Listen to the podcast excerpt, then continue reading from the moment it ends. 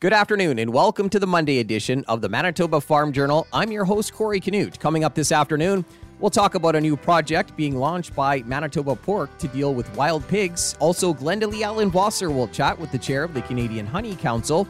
And up first in today's country comment, I'll chat with Rosenort area egg farmer Kurt Siemens about the flooding.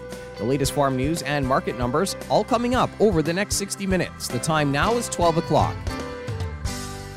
Here's a look at our local news. Good afternoon. You're listening to the Manitoba Farm Journal. Earlier this morning, I caught up with Manitoba egg farmer Kurt Siemens to talk about the flooding. Our operation it's a layer and pullet operation, and we are uh, in between the Morris and Rosenort area and we farm about uh, 40,000 chickens here. So we have about uh, 35,000 layers or 30,000 layers and about 15,000 pullets right now. Wanted to talk a little bit about the flooding in that uh, in that area. I guess just tell us what uh, things are like. Uh, you know, every, everything south of me right now is, is underwater, so there's very limited road access. Some I see a couple of tractors driving through the water, but uh, for our farm, we only have to drive through. Uh, we brought the egg truck in this morning, and he was driving through about 10 inches of water. So you just have to make sure the roads are staked properly so you can see where the, the ditches are because you're driving through the middle of a lake. So you, uh, if you know where that is, then uh, and you get the debris off the road, then then we're pretty good. Is the water still going up there? It, it's so hard to tell because of the wind uh, wind changes the height of the water by quite a bit. It can change by anywhere from two inches to six inches. So uh, it feels a little bit higher today. Yesterday was okay, but uh, today because the wind picked up from the east, now the the level is coming up a couple of inches. But uh, it, it's so hard when the wind is changing the, the levels here. So your operation itself, is there any risk of, of water, I guess, coming into your operation or? No, we've we're all uh, we've been totally prepared here. We we're uh, actually we just built a new complex here for during 2018 and 2019, and everything here is built up on a pad that is three and a half feet higher than 97 flood level. So our barns are all okay. Uh, my son's house and, and shop, he's inside a dike, and the dike is uh, two and a half feet higher than uh, 97 level. So we're good. With the, uh, I guess, with the highway closures, does that impact, um, you know, where where your eggs are going, or? No, no, our eggs will still all go. Uh, he actually picked up this morning, as I said, and they will go to Steinbach right away, and they'll get graded and cleaned up, and then to the stores probably tomorrow or the day after. So that part we're still keeping fairly consistent. Just a little bit of extra work. He has to drive around a few extra miles just because of road access, but uh, no, we're going to make sure we keep that consumer uh, good Manitoba eggs, so we're good. And you know, as an egg farmer, how do you how do you go about preparing for something like a flood? You know, just to just to make their uh, make sure things keep running and you know animal safety and all that. Um, well, animal safety and animal welfare is always a top priority for us, as well as uh, and then food safety would be the second level, and human safety rates right in there with that. So, what we have of, uh, as I said, we built up our, our barn on a pad. We also have enough storage here, feed storage here for a minimum three weeks. So we did that on Thursday. We got uh, all our tanks filled up, so we're good for three weeks. So we don't have to bring any feed in. Uh, eggs, we have storage for uh, in our cooler itself. We probably have two weeks of storage. Plus, we have a dry van with a dolly that uh, we can also fill as a backup. So we're about as prepared as we can be. You, uh, it's a lot of extra cost that you got to just put up ahead of time. But then when the flood comes, then mostly you're prepared. We make sure we have a couple pumps, we have a boat with a motor, we have everything sitting and ready just in case something happens. So I think we're pretty good. Previous flood years, have you had issues in that area or? Yeah, '97. We uh, we actually we had to take out our birds.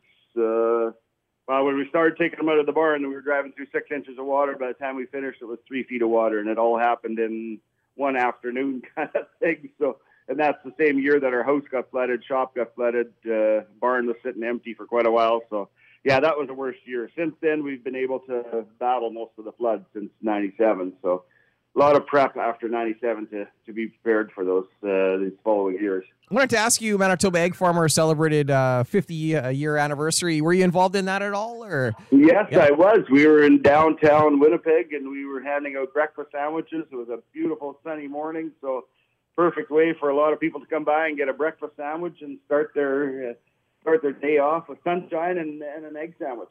Yeah, I guess just talk about the that milestone and you know what that means for your industry. The 50 years is, is a long time for, for us in our industry. I mean, it's uh, a lot of milestones along the way as well, as, as far as uh, achievements and everything else. And and the end product is we still get to uh, supply all our consumers here in Manitoba with Manitoba eggs. So it uh, couldn't be more perfect than that, I would say. That was Manitoba egg farmer Kurt Siemens talking about the flooding in southern Manitoba. His operation is located between Rosenort and Morris.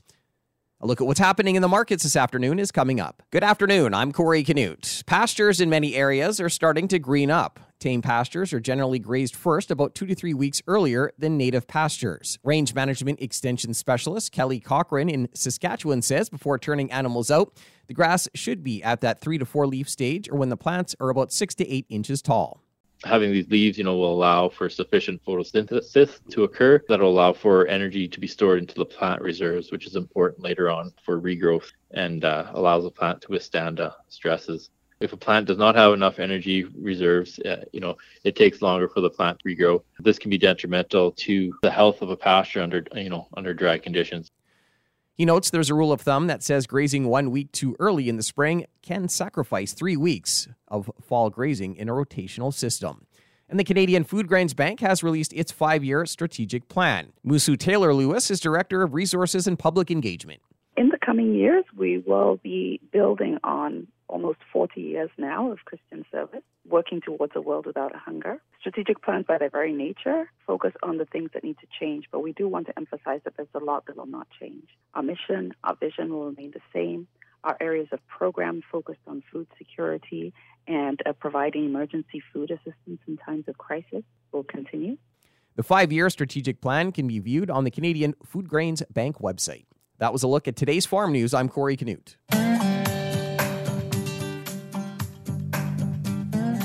Good afternoon and welcome to the Prairie Ag Wire for Monday, May 9th. I'm Corey Canute. Coming up today, Glenda Lee Allen Vossler chats with the chair of the Canadian Honey Council. It was a tough winter for beekeepers. To find out more on that, Glenda Lee Allen Vossler talked with Jake Berg, the chair of the Canadian Honey Council. Jake, uh, set the stage for us. Talk to us a little bit about how we saw the the bee colonies survive the winter. What kind of a winter was it for producers? Um, so the winter of 21 2022 was a fairly hard winter for bees. Um, I guess it really stems back to the summer of 2021, um, where it was a really good summer for growing bees, and then it, so it also became a really good summer for growing varroa mites.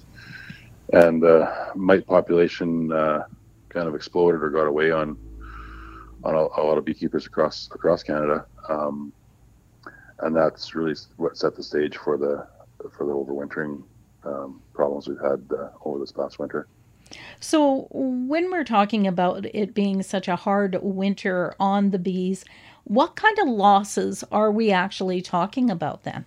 Alberta, Manitoba, Ontario um, are all talking about kind of 45% losses as an average. Um, Quebec is probably the hardest hit with uh, about 60% losses on average and Saskatchewan is sitting at about 30 percent, I believe, at the moment. Um, so that's you know, typically we would expect you know 20 to 25 percent as a high number for losses. So that's quite elevated in the in the sense of, of overwintering losses. We got hit with some pretty big spring snowstorms. Does that have any yeah. impact as well, or? yeah, a, cold, a colder, wet spring uh, definitely, or just a colder spring in general, um, definitely has a has a great impact, a big impact on bees. Um, so colonies haven't haven't had a chance yet to really start growing um, through the month of April. Um, so most most bees that are wintered outside um, are coming along, uh, although they're not coming along nearly as as quick as most would like. Um, natural pollen really hasn't started in most areas until the last few days. Um, of course, depends on where in, in Western Canada you're at, but um, and then in some other areas where they've had uh, snow in the last, you know, in the last couple of weeks of April, well, that's uh, definitely a setback for the bees as well. Um, and then coupled with, with poor bee health, with the, uh, the overwintering problems we've had, definitely haven't uh, been uh, good for bees. That's for sure. Because we've seen that that cool, wet spring. Of course, seeding is delayed, which also impacts the bees, right? Well, yes, but uh, actually, a delayed seeding in a in a year where bees aren't as as uh, good as they could be, um, yet to be seen. But can can sometimes be actually a benefit. Um, it, will delay the uh, the flowering season as well, so that will give the bees a little more time to catch up it, it's you know it's good and bad in, in both in both ways. Generally, when do producers uh, start you know evaluating their hives after the winter? Um, it really depends on if they're wintered indoors or outdoors. Um, typically, outdoor wintered hives, uh, beekeepers would start getting their first look kind of depending on the weather and, and where, again, on, on location. Um, but usually late March to the you know first week of April, uh, most beekeepers will get their first first kind of look at their hives and see see how they've done over the winter. Um, indoor wintering, depending again where in, in Western Canada you are, um, typically that kind of second week in April. And do we see a lot of hives overwintered outside? Um, across Western Canada, I would think at least 80% are wintered outdoors and maybe 20% in, indoors. Bees are are a lot uh, hardier than, than we really give them credit for. Um, but to winter to winter colony outdoors, it, it still requires that they're they're wrapped in a winter wintering pack. As you said, we've seen this loss in production are producers able to to purchase more?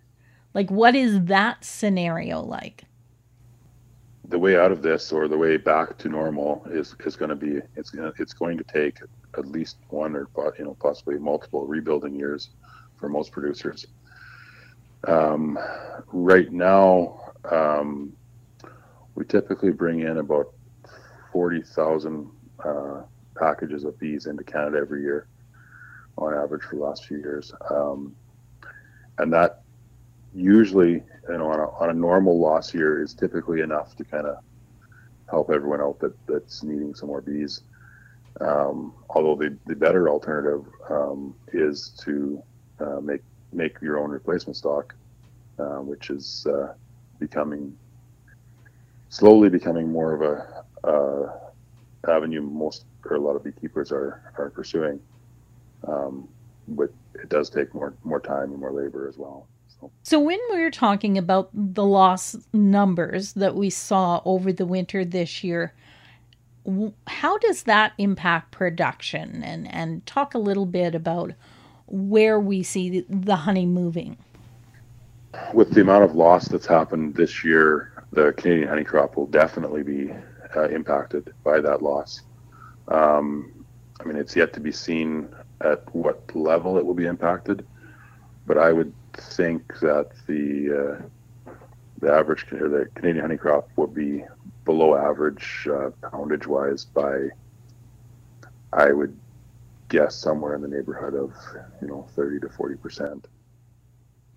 And do we see most of it utilized domestically? Uh, no, uh, Canada, Canada is definitely a, a net exporting country. Typically, Western Canadian honey goes can go most places in the world. Um, of the stuff that's exported, a lot of it goes to the U.S. or um, Japan. Is probably two of the biggest markets. Although it, it does go to multiple different countries around the world. Jake Berg is chair of the Canadian Honey Council. For Golden West, I'm Glendalee Allen Vossler. That's it for the Prairie Ag Wire for today. If you have any questions or opinions to share, send them to us by email, thefarmdesk at goldenwest.ca. On behalf of Glendalee Allen Vossler, I'm Corey Canute. Thanks for listening and have a great afternoon. The Prairie Ag Wire will return tomorrow on the Golden West Farm Network.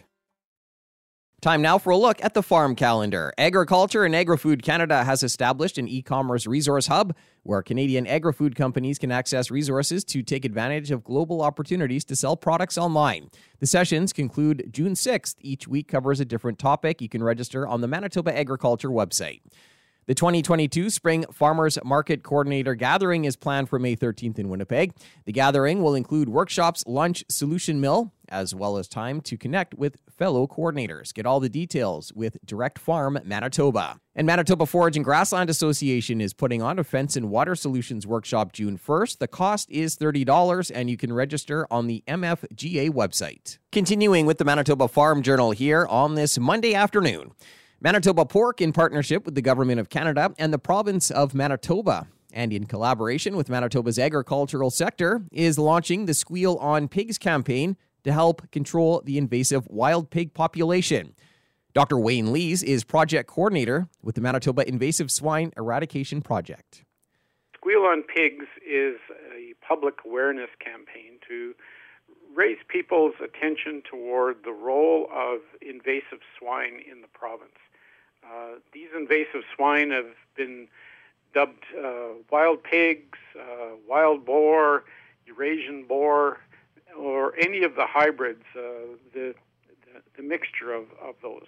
And uh, it's a problem that's been going on for a number of years now, but the alarm bells are really starting to ring, not just here in Manitoba, but across the prairies, and especially in areas where these pigs are breeding and uh, starting to do a lot of damage to the environment.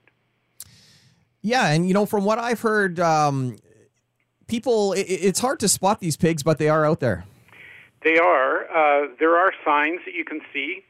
Um, part of the environmental damage that they do uh, is in pastures or perhaps root crops like potatoes or something like that you can see what looks like uh, a rototiller has been through an area, and these pigs will will root up pastures, they'll root up crops, um, looking for grubs, worms, or even uh, uh, products like potatoes or other root crops, and uh, they do a lot of damage um, in terms of changing the ecology as well. So because they eat anything, they'll eat eggs of ground nesting birds or lizards or anything basically that uh, that they come across. And uh, just talk a little bit about the uh, the concern with uh, disease and how these pigs, you know, could could uh, spread disease.